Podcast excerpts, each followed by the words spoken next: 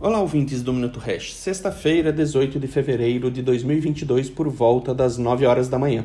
Hash 5 em 460 mil pontos, Hash 5 DeFi em 605 pontos e Bitcoin acima dos 40 mil dólares.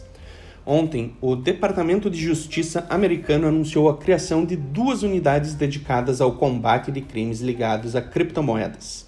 A primeira é a Equipe Nacional de Fiscalização de Criptomoedas que terá foco em ataques cibernéticos como ransomwares e outros tipos de extorsão, hacking, tráfico de entorpecentes, roubos, fraudes e principalmente lavagem de dinheiro. A segunda é uma nova unidade do FBI, órgão de inteligência e investigação americano, que será chamada de Unidade de Exploração de Ativos Virtuais. Podem me chamar de louco, mas eu vejo com bons olhos iniciativas que tentarão promover o melhor convívio entre as novas tecnologias e o mundo retrógrado.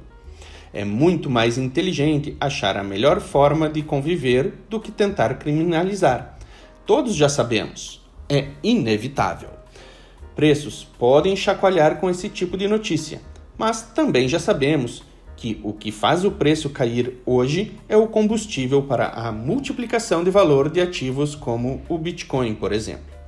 Você, que é cidadão de bem, que honra seus compromissos e não é um bandidão, não tem nada a temer. Lembrando, Bitcoin e criptomoedas em cold wallets são inconfiscáveis, desde que você não deixe as suas palavras passem em arquivos na nuvem. De fato, você tem a soberania sobre o seu patrimônio digital. Não adianta o FBI espernear. Bom final de semana.